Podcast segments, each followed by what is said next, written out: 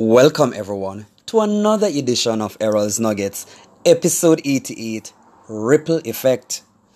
When last have you shown someone that you care about their well being? When last have you expressed one small act of kindness to someone? We need to touch people's life meaningfully. Doing so will brighten up your day. We need to help others to be greater than us. That in itself is love. Empower others to be great. So don't be selfish or highly competitive. Impact lives now.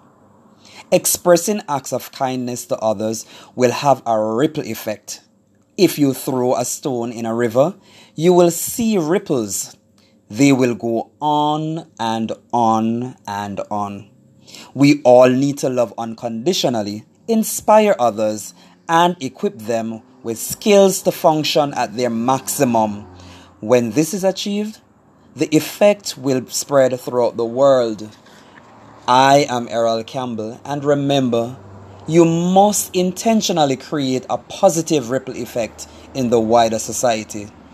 Building people of integrity, character, and excellence is imperative.